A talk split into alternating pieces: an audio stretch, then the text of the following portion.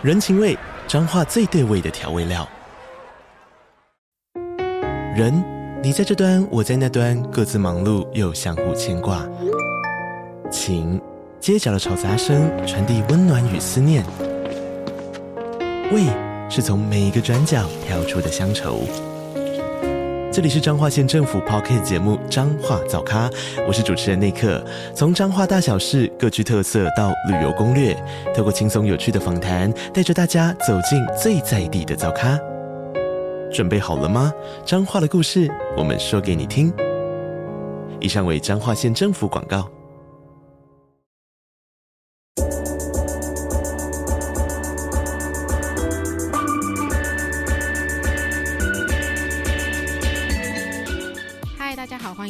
后女子会 Afternoon Girls Club，我是雨洁，我是舒雨。今天我们要展开一个上下集的系列，然后这个系列呢是呃想要把它当做礼物送给别人的一个系列。那在本集开始之前呢，想要先就是闲聊一下，最近我们都有看了一部影集，对。那这部影集其实是我觉得算是我们期待蛮久的一个作品，欸，诶，嗯，有没有在他刚开始说要拍的时候，我们就有讨论过了？应该有齁。应该没有吧？我没有那么早收到他的资讯，哎，啊，真的吗？应该说我我看完《妈的多重宇宙》之后，然后我有耳闻说这个作品，可是我不知道他那时候是已经拍完还是制作中。Oh, OK 啊，我知道了，因为我本身就是有 follow 那个刘玉玲的 IG，然后我就是因为有有看她的文，然后我就看到她就是有 po 一些就是什么，我我对一个新的企划就是很期待啊，然后跟就是一群幕后工作人员拍照，我想说啊，你又有什么新的就是电影还是影集？后来发现他是导演。哦，对对对，没有你这样讲，我想起来了，因为我忘记是你给我看还是怎么样，反正就是我们就一起在那张照片里面看到一个很眼熟的人，没错，我就想说，他怎么会出现在那边？然后我们就去顺藤摸瓜，找到了一些线索。而且因为刚好那那阵子就是那部戏很红，也就是《华灯初上》，嗯，然后所以我们就发现说，在里面演 Rose 妈妈儿子的演员，就是有出现在这个刘玉玲她导的这个作品里面，我们就很期待，想说，哎，到底是什么作品？那这部作品就是最近刚上迪士尼的《西游 A B C》。嗯，他的中文翻译真的是非常的有趣，可是我觉得他翻的很好。我我也觉得，因为他直接叫 A B C 的话，就是太难被搜寻到了。而且大家可能会觉得说 A B C，你是说真的 A B C 还是作品 A B C？就是会很容易混淆这样。那我觉得我们一开始其实想要聊聊，也是因为我觉得我很怕 他没有人看。哦，对，而且其实我觉得它符合今天的主题，嗯、你确实会想要把它当礼物送给别人。会，因为我觉得它就是以我们目前感受到的是，好像没有那么多人知道这部作品。可是它的里面在讲的一些议题，跟它很有趣的情节安排，其实我觉得是很适合送给他。如果今天不知道看什么，然后他觉得生活很无聊，但是他又想要有一点刺激娱乐的时候，嗯。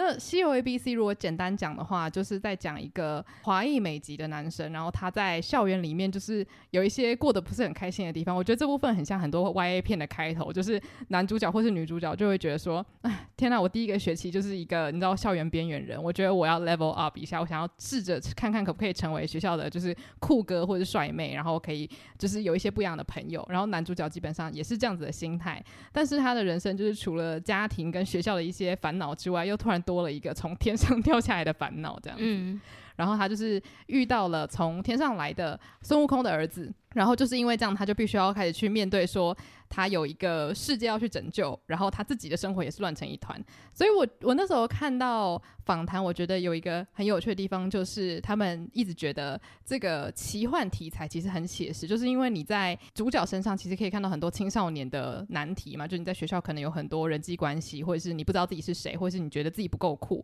然后再加上因为他是。呃，有华人背景，所以他更觉得自己好像有点格格不入。再加上他那个学校其实是华人很少的一个地方，所以变成是说他好像被迫要去面对他原本没有想过的一些文化背景的东西。然后他就讲说，其实这个从天而降的东西，就像是青少年突然开始要面对成长痛这件事情。因为他原本是一个漫画嘛，我觉得那个作者他真的是抓到了一个精髓，就是有很刺激的元素，然后他又可以反映现实。你刚刚说到成长段，我就想到一个很小的细节，但是我在看的时候，就是我有我有想说，诶，怎么会这样子编排？这样就我觉得是一个小惊喜，但还蛮重要的。是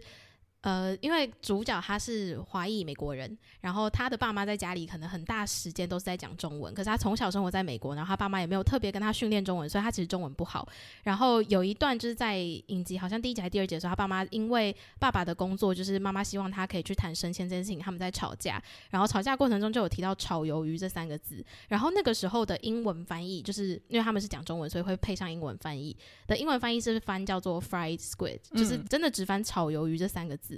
我的第一反应是想说，诶、欸，怎么会出现这个错误？因为我会想说，是不是又发生就是像好莱坞之前可能很常会发生的错误，就是把中文字直翻英文，然后其实根本不是那个意思。所以我那时候的直观想法是这样，但我也就觉得说，哦，竟然有一个小错误。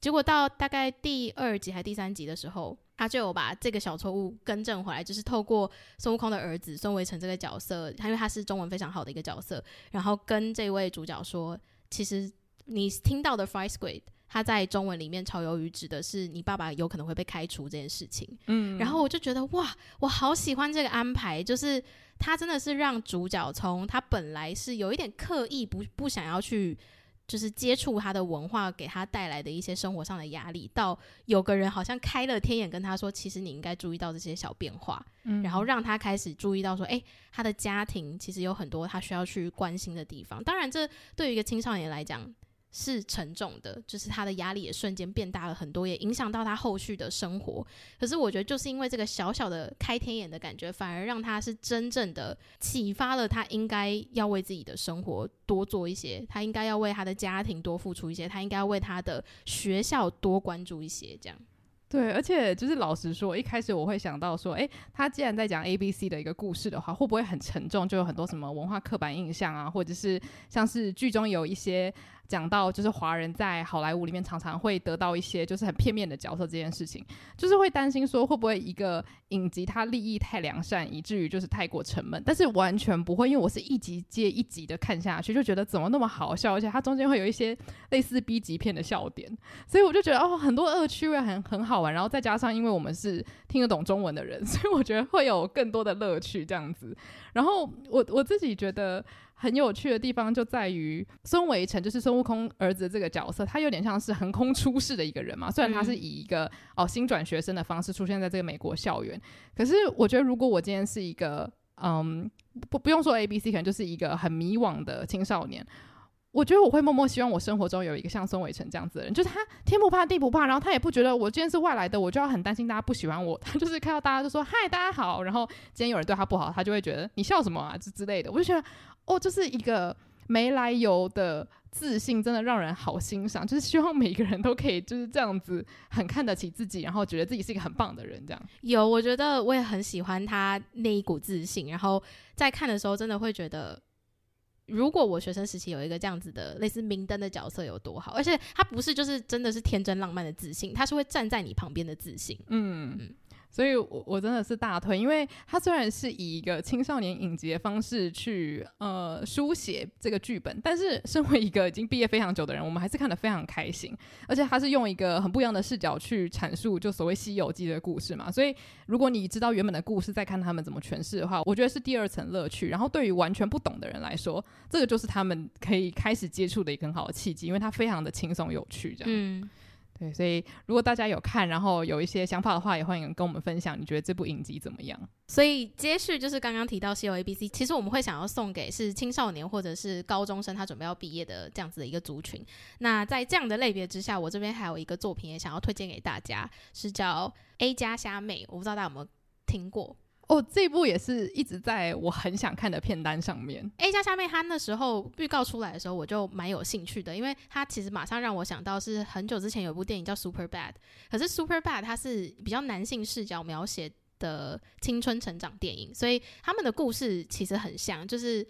呃，《Super Bad》是讲说哦，有一群高中生，然后他们准备要毕业前夕，他们就想要干一票大的，就是要体验一次我要。登短廊的感觉。所以其实呃，Superbad 的主要目标就是其中一个主角，然后他想要追一个女生，然后那个女生要办一个派对，他就打肿脸充胖子说他可以买酒，所以他们就开始为了买酒，然后进行了一连串很荒谬的事情。但是我这边没有要推荐 Superbad，我主要是要推荐这个 A 加虾妹。那刚刚提到就他们两个很相像的地方，就是因为他都是在描写说有一群。高中朋友，然后 A 加虾妹的主角是两个女生，然后他们都是在毕业前夕，就是觉得我想要体验一次什么叫做真正的高中生活，因为 A 加虾妹妹她的两个主角是。两个很会读书的女生，然后他们每天聊天内容就是：哎，你申请那个学校怎么样？然后说：哦，我我有一个科目竟然只拿了 A 减，我一定要再去跟老师 argue 说我要拿到 A 这样。所以他们的生活都是围绕在学业，然后如何就是进入一个好的大学。然后他们在外人其他人看起来就是很会读书的人，然后跟派对八竿子打不着关系。可是他们就想要在毕业前夕，就是至少参加过一场派对也好，所以他们就开始进行就是这个。毕业前夕，然后去找派对加入的这件行动，在一个晚上就发生了很多很好笑、很荒谬的事情，然后最终就是也有达到他们想要去参加派对这样子，就拥有一些很美好的高中回忆。所以它是一个很轻松，然后比较不是描写青少年黑暗面的电影，对不对？不会，它其实就是那种比较美式幽默的片子。Oh, OK，对，所以是很好笑，然后也中间有包含一些他们对于自我认同的一些启发，这样。嗯，其实你刚在讲那个剧情概要的时候，我突然想到他的那个基本的调性好符合我最近刚看过的那舞会契约哦，是很像的吗？因为女主角她就是一个。非常有目标，而且他因为很想要追随某一个算是很伟大的人的脚步，所以他想要考上哈佛大学。就他不是没来由的觉得说我一定要去读哈佛这样子，他是很清楚知道自己在干嘛。然后他的目标因为太明确，所以他就觉得，哎，这些死屁孩的这些活动我干嘛参加？可是他的好朋友就跟他讲说，你不觉得如果我们之后真的没有出人头地，那我们连年少轻狂的时期都没有的话，你不觉得我们的人生太可悲了吗？所以他们也是开始想要想办法让自己挤进那个派对里面，因为他们平常都不参与嘛。所以大家理论上来说也不想邀请他们，也觉得你们就是不屑我们。但是他的那个剧情转向就比较偏向爱情的部分。可是我觉得角色在开始慢慢发现说，哦，原来体验校园生活是有这样子的滋味的这一部分，我觉得蛮像的。嗯，应该说很多青少年的成长电影都是像这样子，就是他们会让一群感觉平常跟学校生活没有那么连接那么深的人，然后想要在毕业前夕，就是真的好好体验什么叫做当小孩的感觉。嗯，然后。我会想要推荐给毕业生，并不是说希望你们真的在毕业前去参加什么派对啦，就只是说，我觉得大家在学生时期是最有机会可以去试错跟去尝试很多不同新体验的时刻。那借由这些电影，你可以很好的去看到说，哎，其实世界上有很多不同的地方，大家的学生时期有很多不一样的经验，就其实也算是一个小小开开眼界的感觉。然后同时也可以去回想一下说，那在现在这个学生时期即将要毕业的你们，你们有没有觉得有什么样子你还没有做过的事情，然后是身为学生其实你很期待，但是一直没有做到的事情，这样，嗯，就是要把握青春啦。其实没错，而且我只要看这类型的电影，我真的都会瞬间觉得。没没有说后悔自己高中没有试过，但是会很期待，就是未来可以以某种不同形式的方式体验到这种哦，踏出舒适圈的感觉。嗯，因为现在我们就是没有办法去参加什么毕业舞会或者是什么学校的派对嘛。但是如果你去参加一个你从来没去过的局，其实那个心情可能会很像，或是甚至你去参加你很久没见到朋友的一个局，他们可能会觉得，哎，我不知道你会想参加这种活动，哎，其实跟在就是你知道毕业舞会大家发现书呆子来参加的时候，可能那个心情是有点像的。嗯。对，然后针对这个主题呢，我自己也有一个其实蛮类似的书要推荐给大家。那严格来说是两本，一本是《横道世之介》，然后一本是《横道世之介：冒号打工奋斗篇》。哦，你两本好像都推荐过，对不对？对，在会员单节的时候曾经都聊过。嗯，然后《横道世之介》它就是一个无论是小说或者是电影，都是带给人满满疗愈氛围的作品嘛。那《横道世之介》它真的是一个很难被归类的书，因为它其实就是在。娓娓道来，横道世之介他到底是一个什么样的人？然后我觉得他很适合给呃要离开学生时期的人看，是因为呃他切入的方式都是在讲横道世之介他在校园里面发生了什么事情，然后还有他多年之后是以什么样子的方式存在在大家的心中。然后像打工奋斗篇的话，他讲的是他大学毕业之后一小段时期，然后他可能有谈恋爱或去参加很多奇怪的活动这样子，所以他其实就是把横道他这个人。一生中短短几个片段抓出来，然后写成小说。那当然，这个人也是虚构的。然后我觉得很有趣，是因为呃，横道世之介他并不是一个特别聪明，或者是特别厉害，或是特别呃，好像很亮眼的一个人。他在学校里面，也就是大家觉得，哎，好像善解人意，然后大家都想跟他当好朋友。可是你不会觉得他是学校的那种 super star 这样子。但是他这样子的人，作者居然可以透过各式各样的故事，还有他跟别人的相处，来抓取说，其实你你可能觉得很不起眼的人，他们都是用自己的方式默默影响着别人，而且这个影响可能是在二三十年后，他还会。以某种方式住在大家的心中，然后我觉得这个对于即将要毕业的人来说，其实蛮有安慰性的嘛。就是我当时读到的时候，是我毕业大概两三年后的事情，可是我还是觉得非常大受感动，因为当你毕业的时候，你会觉得哦，天啊，我人生的高峰会不会就在这里结束？就是这是我可能求学的高峰，然后之后我就开始要进入社会，开始找到另外一部分的自我。可是我觉得。横道世之介，他给我的感受就是，只要你在那个当下好好的做自己，然后用你的方式去影响每一个人，你都有机会可以一辈子存在在大家的心中。然后你的存在对大家来说，可能某种程度上都是一种祝福。哇，听完你的这个礼物，我觉得我的礼物好不值钱哦。没有，可是老实说，一开始读横道世之介的时候，你会想说，诶，他怎么都在做一些很无聊的事情，例如说跟朋友去海边玩，或是哦认识了一个新的女生，然后。就是一下想跟她约会，一下又不跟她约会，就是都是那种很日常的小事情。然后真的是你要读到最后，才会突然浅浅的有一点小小的领悟，觉得说哦，原来像他这样子的人也可以是这么美好的存在。我好像不需要太担心，我在这个世界上到底需要留下什么样的足迹。嗯，因为我觉得有时候在毕业的时候，你就是会突然被迫要去审视自己，有点类似可能你在结婚或生小孩的时候，会突然回顾你的，你知道前半生，想说我到底做了哪些事情啊？这是不是一个时代的终结？类像这样子。我们今天其实经历很类似的事情。我们约了三点要录音，然后我们真的开始录是六点。然后我们在开始坐下来的时候就想说：“哎，今天到底做了什么？聊了超多东西。”突然想说：“这三个小时我们到底在干嘛？” 就是会突然有个小领悟，想说：“哎，刚刚做了什么？” 不过就像是横道世之介一样，就是其实那三个小时的聊天非常非常的快乐。对，嗯，没错。所以呃，推荐大家两本都拿来看，因为我觉得就是两本你如果连续看下来的话，真的会觉得很惊人，而且很暖心，然后会有点淡淡的惆怅。反正就是你什么样的情绪都会经历一波，但是我觉得总归来说是开心的，而且很疗愈。好，那下一个类别是要给，就是如果你觉得人生有一点迷茫，不知道下一步要怎么走的时候，我觉得可以看一下这些影片，稍微。让自己知道说，其实迷茫没有关系，就是大家都会有这个迷茫，然后说不定迷茫会带给你一个很不一样的旅程。那我要推荐的第一部是，其实我之前有推荐过的《白日梦冒险王》，然后我真的很喜欢这部电影，原因就是因为它本身是用一个很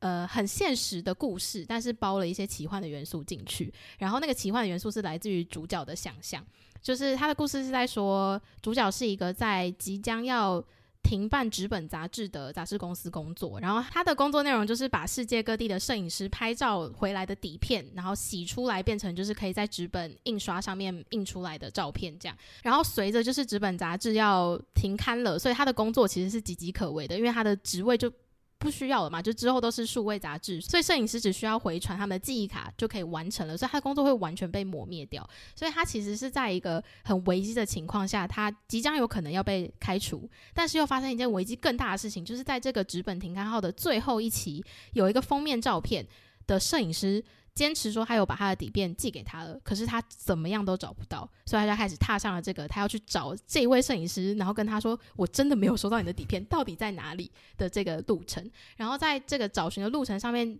他就得知了一个消息，是说：“诶，这个摄影师现在人在冰岛，所以他就启程去冰岛。”然后在冰岛的那一段，就是他有非常多，其实从他在公司到冰岛的那一段，都一直穿插了很多。呃，主角米提他的想象进去，就是譬如说，他跟那个后来来的主编，就是因为纸本要停刊嘛，所以他们就请了一个新的，就是比较了解数位世界的主编来。那那个主编就非常的不可一世啊，就觉得说啊，你们这些老人都不懂，就是我们现在数位才是当道这样。然后他就跟他搭乘同一班电梯，他就在电梯里面，就是他就想象说有一个摔跤手出来，然后开始要揍爆那个主管。所以其实这一段是看得非常非常的呃舒压的，然后加上就是。他其实应该要在处在一个非常迷茫的情况下，因为他即将要没有工作，而且他的唯一就是能够养活他的那个技能要在这个世界上消失了的感觉。可是他在这个时间点又遇到了这样的事情，让他可以好好的放下这一切，然后专注在就是我现在就是把唯一一件事情做好，就是找到摄影师，拿到我要的底片。然后刚好他要找的这个摄影师又在风景非常漂亮的冰岛，所以随着他这一段旅程，你就会觉得有一种。首先你也觉得很郁闷，怎么会发生这样的事情？然后随着那些想象，你也觉得说哇，能够有有机会可以这样子的话，也很爽。可是真的让你放下那些繁杂的一切，然后觉得身心舒畅的时候，就是他在冰岛的那些画面。嗯，你就会有一种。其实人生好像也不是要那么汲汲营营，有很多事情是你接近大自然，你突然间会想通的。这个电影我觉得它其实也没有给你什么太大的人生道理的说教，可是你光看它就会觉得是一个很舒服的电影，然后看完会有一种充满能量的疗愈感。嗯，我突然就是想要插播一部，这部我没有完整看过，但是最近在 Netflix 上面有一部陆剧叫做《去有风的地方》。嗯，然后因为它的男主角是李现，就。我蛮喜欢李现，还有出现在之前我们介绍过的，就是 珍奥斯汀中国改编里面，他要演就是中国版的宾利这样子。然后我朋友之前就跟我讲说，他看这部的时候，突然就是有一种，哦，就是这是他期盼已久的生活，就是他可能不一定会想要去做一模一样的事情，可是去有风的地方这一部，还在讲说，就是有一个女主角她。生活压力非常大，然后他也是受到了一个很大的刺激，就他生活中发生了某一件事情，他就决定要去一个比较乡下的地方，然后他从那个乡下的地方认识到很多志同道合的人，然后再跟他们一起，有点像是本来是从好好的休息，然后想要逃离过去的事情，然后后来就发现说，诶，也许可以以某种方式。展开人生就不一定真的像你说要积极营营，就是可能只是把当下想做的事情做好就可以了。这样子，我就觉得好像有时候你太专注在就是生活中要达成一些目标的时候，就是需要看一些这样子的作品来告诉自己说，另外一种方式其实也不错。这样。嗯，因为当你就是太积极，你你都是在为了未来焦虑，就是未来还没有发生的事情焦虑。可是这些作品就是可以很好帮你拉回那个当下，是你现在还有什么事情是你可以控制的，而且其实你做的是会让你很开心的。那它就是一个很好的心情稳定剂。对，嗯。然后针对这个主题，我有一本书，我也觉得非常适合就是迷茫的人。这本书叫做《Midnight Library》，然后这个我之前的电子报有分享过，然后它的中文应该叫《午夜图书馆》。然后这本书，我觉得它真的是适合你当下迷茫、心情值很高的人。因为像我自己本身对于小说，只要它的故事算是呃在我喜欢的领域的话，我不太会介意说他讲的道理是很八股的。因为其实说实在，很多故事它最终要讲的都是什么珍惜当下啊，什么把握跟亲人相处的时光。就是说真的，如果你想要看到一个很创新的故事的话，可能午夜图书馆不是那么适合你。可是我觉得它的。呃，故事梗概非常的清楚，所以它很适合，就是在你真的觉得我现在这个版本的人生让我好受够，我好希望就是可以有机会体验到别别种人生。就如果你有这样的心情的话，那这本书真的还蛮适合当下，可以就是给你一些不同的启发跟安慰。因为午夜图书馆，它在讲的就是有一个女生，她就是真的是客观来说，人生糟透了，就。呃，比如说他的家人跟他关系非常的差，而且是他就是很想要修复，可是他不知道怎么修复这样子。然后她有很深爱的男朋友，可是她也因为自己的心情上面有一些就是比较纠结的部分，所以她就把他推开了。然后她也是每天只要想到这个男朋友就很后悔，就是她人生中就充满了各式各样的后悔。然后后来她就是。呃，因为心情真的太不好，然后又一直被忧郁的想法所困扰，所以后来他就是在一些打击之下，他就决定走上绝路。但是就在他吞药之后，他就突然来到了一个叫午夜图书馆的地方，然后他在那边遇到了就是他小时候的图书馆员，他其实就是一个异世的地带，有一点点像是。经济之国的闯关者，他们进到那个地方了。然后在那个地方，那个图书馆员就跟他讲说，这个就是一个异世的灰色地带，所以你现在就是可以随便选一本书，然后你打开就可以体验到完全不同版本的人生。所以他其实就有点像是妈的多重宇宙疗愈版这样子。所以他那时候就发现说，哎，原来我真的可以去选择任何一个我曾经想象过的人生。比如说，我们可能都有。呃，学过才艺，就假如说在四岁的时候，我可能学过跳舞好了，所以有一个时空的我，可能其实现在是个芭蕾舞者，但是现在的现在的我，可能在十岁的时候放弃芭蕾舞，所以我现在不是舞者。所以这个主角他有点像是这样子，他就开始体验到说，诶，如果我没有放弃游泳的话，我可能会成为呃运动员。然后，如果我没有放弃，就是喜欢音乐的这颗心的话，我可能会成为一个就是乐团主唱。然后他就去体验到了他任何他猜测他应该会过得比较好的人生。然后前半段就是这应该不算暴雷，但是他体验过的前几个人生，客观来说应该都非常的赞。但是那个图书馆员就跟他讲说，如果你在那个人生感到彻底的失望的话，你就会再回到这个图书馆，然后选下一个人生。然后他选了很多看似真的很不错的人生，他都觉得。打从心底的还是很失望，或是打从心底还是很不快乐，这件事情就让他更加的慌张，因为他会想说，客观来说我已经选了我觉得最好的人生了，为什么我还是开心不起来？然后后来他就慢慢透过这些不同的书本、不同的人生去体会到说，那到底要怎么样我才可以真正的获得快乐？到底是要透过我对别人的态度不一样呢，还是我要选择不同的职业呢？等等等。那最后他要表达的概念，其实真的就是你把握当下，然后去做出可以做的改变。可是我还蛮喜欢他娓娓道来的这个速度，不会让你觉得说，哦，他突然在最后一章告诉你说，人要快乐，就是因为你要去跟你家人说道歉，或者是你要去好好把握人生的机会，你才有可能就把人生过好。我觉得他没有这么武断，但是看完你的确会有一种，明天早上起来，我突然觉得我有更大的动力去。成为一个在这个宇宙更好版本的自己，这样子。嗯，就是他把不经一事不长一智的那个一世都演给你看。对对对对对。嗯、而且你刚刚讲的那个比喻，我觉得非常好，因为就是这个主角他就是发现，当你突然无预警的进入到一个人生，例如说你今天马上可以就灵魂出窍跑去安杰丽娜裘丽的身体，你还是不知道怎么样去使用他过去的那些智慧，因为你没有经历过。嗯，所以我觉得这个就是。主角他在书里面就是很快领悟到的一件事情，就是今天如果他很想要财富，可是他突然跳到了一个版本，是他有很多财富，他拥有他想要的伴侣，命运遥控器啊，对对对对对，其实是一样的概念，就是当你突然凭空获得，然后你完全没有上下文，其实你根本也笑不出来，因为你想说。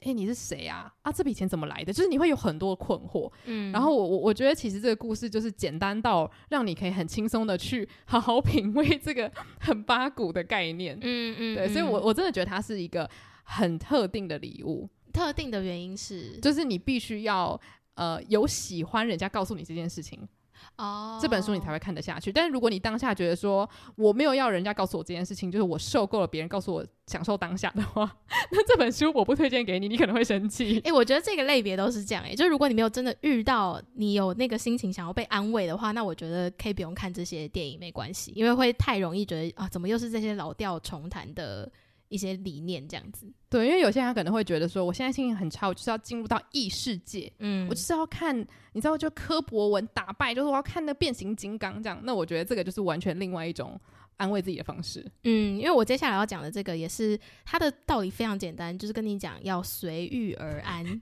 以及满足当下。讲完大家就想说不想看这个电影，好无聊。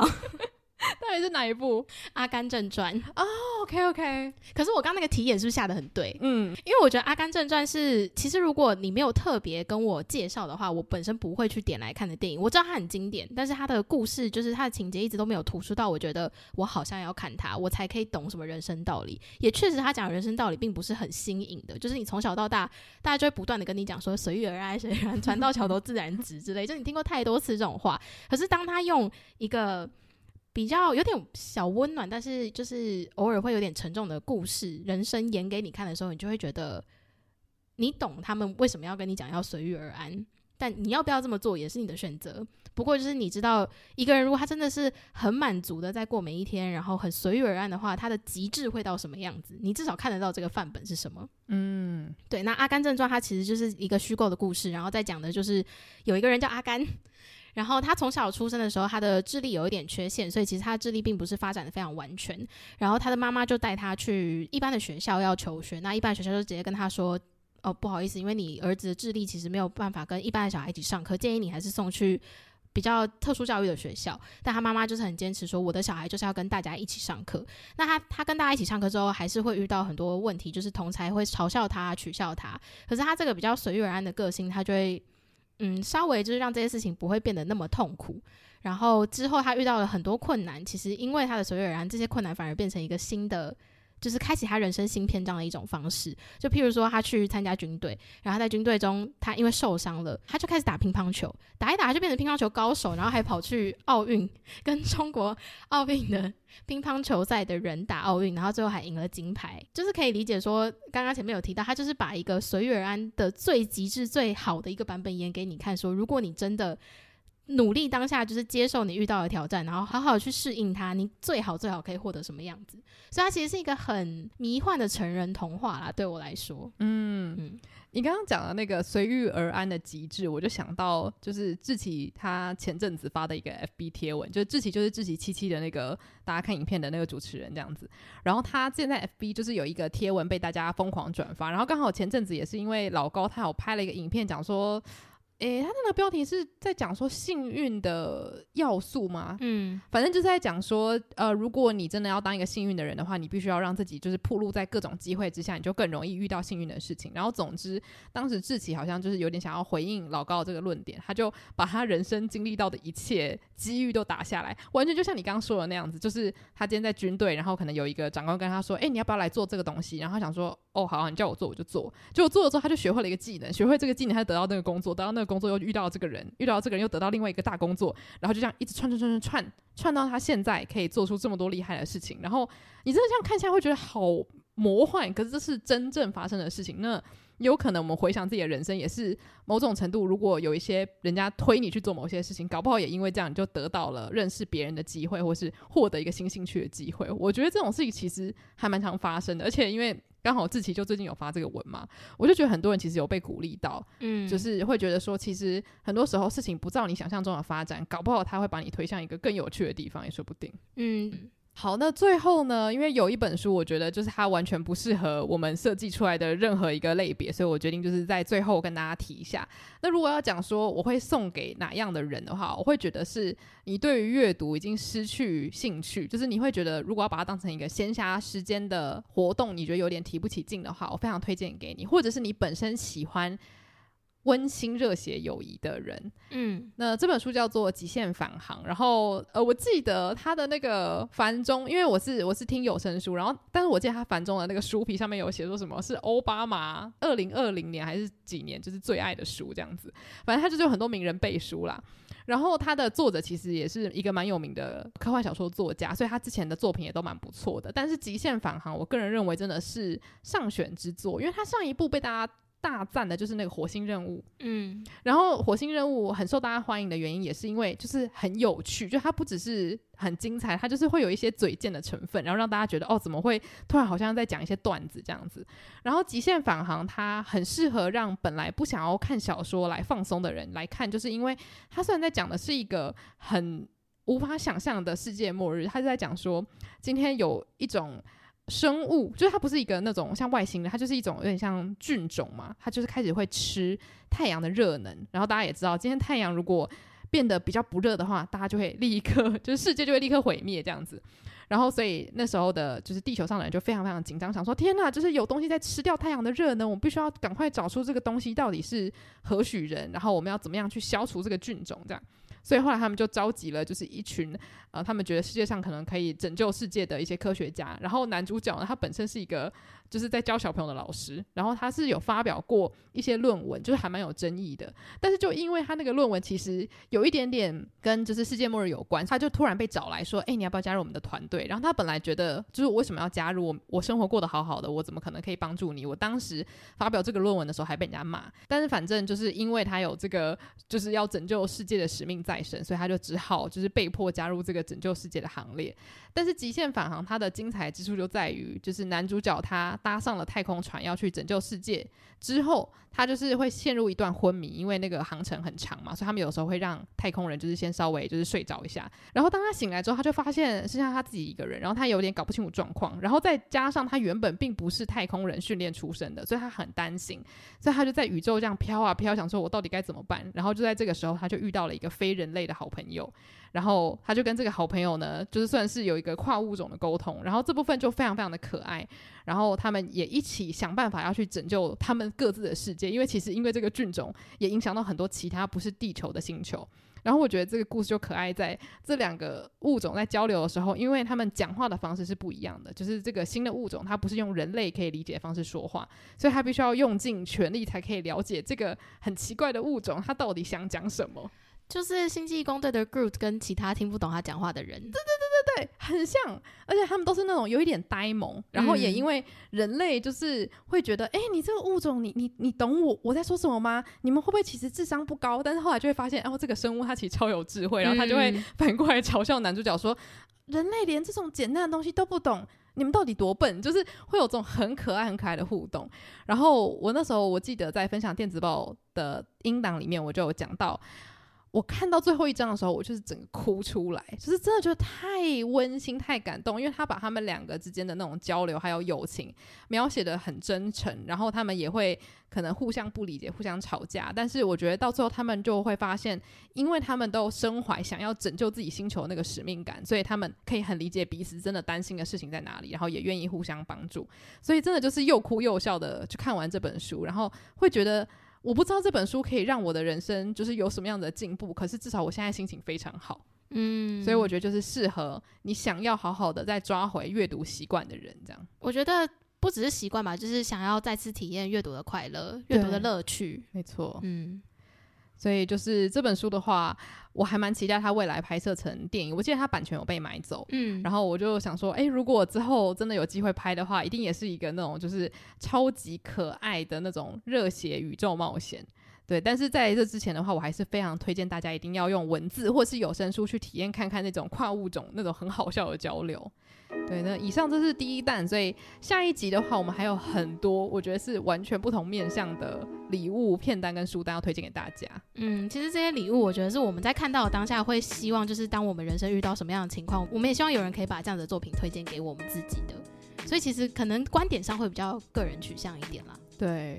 像我以前其实有过几次，就是可能朋友要出国，然后我就会买书送给朋友。但其实每次买之前我都很紧张，因为你不太确定这个东西对他当下有没有帮助。那有可能四五年之后他才会把这本书打开来看，然后觉得哦，真的很好看。但是你永远无法确定。我觉得今天这集蛮好的点就在于我们可以先有很多上下文讲说，如果你今天想要有这个感受，你可以看这本书。啊，没有的话没关系，之后再说这样子。嗯嗯嗯，嗯。对，所以希望大家喜欢今天这个大礼包。然后下一集的话，我觉得会讲到比较多跟感情有关的。嗯，对，今天比较是偏向自我跟迷茫，然后还有其实就是自我成长类了。对对对，嗯，好，那如果大家对于刚刚我们前面聊的这两类型，然后有想要推荐的其他片单跟书单的话，都欢迎到 MixerBox 去留言，或者是可以到 Spotify 留言给我们。对，那也可以到我们的社群跟我们做留言互动，或者是可以发现动 tag 我们。那我们的 IG 是 Afternoon Girls Club。那喜欢我们节目的话，也欢迎到 Apple Podcast 给我们留下五星评论。谢谢大家今天的收听，午后女子会散会。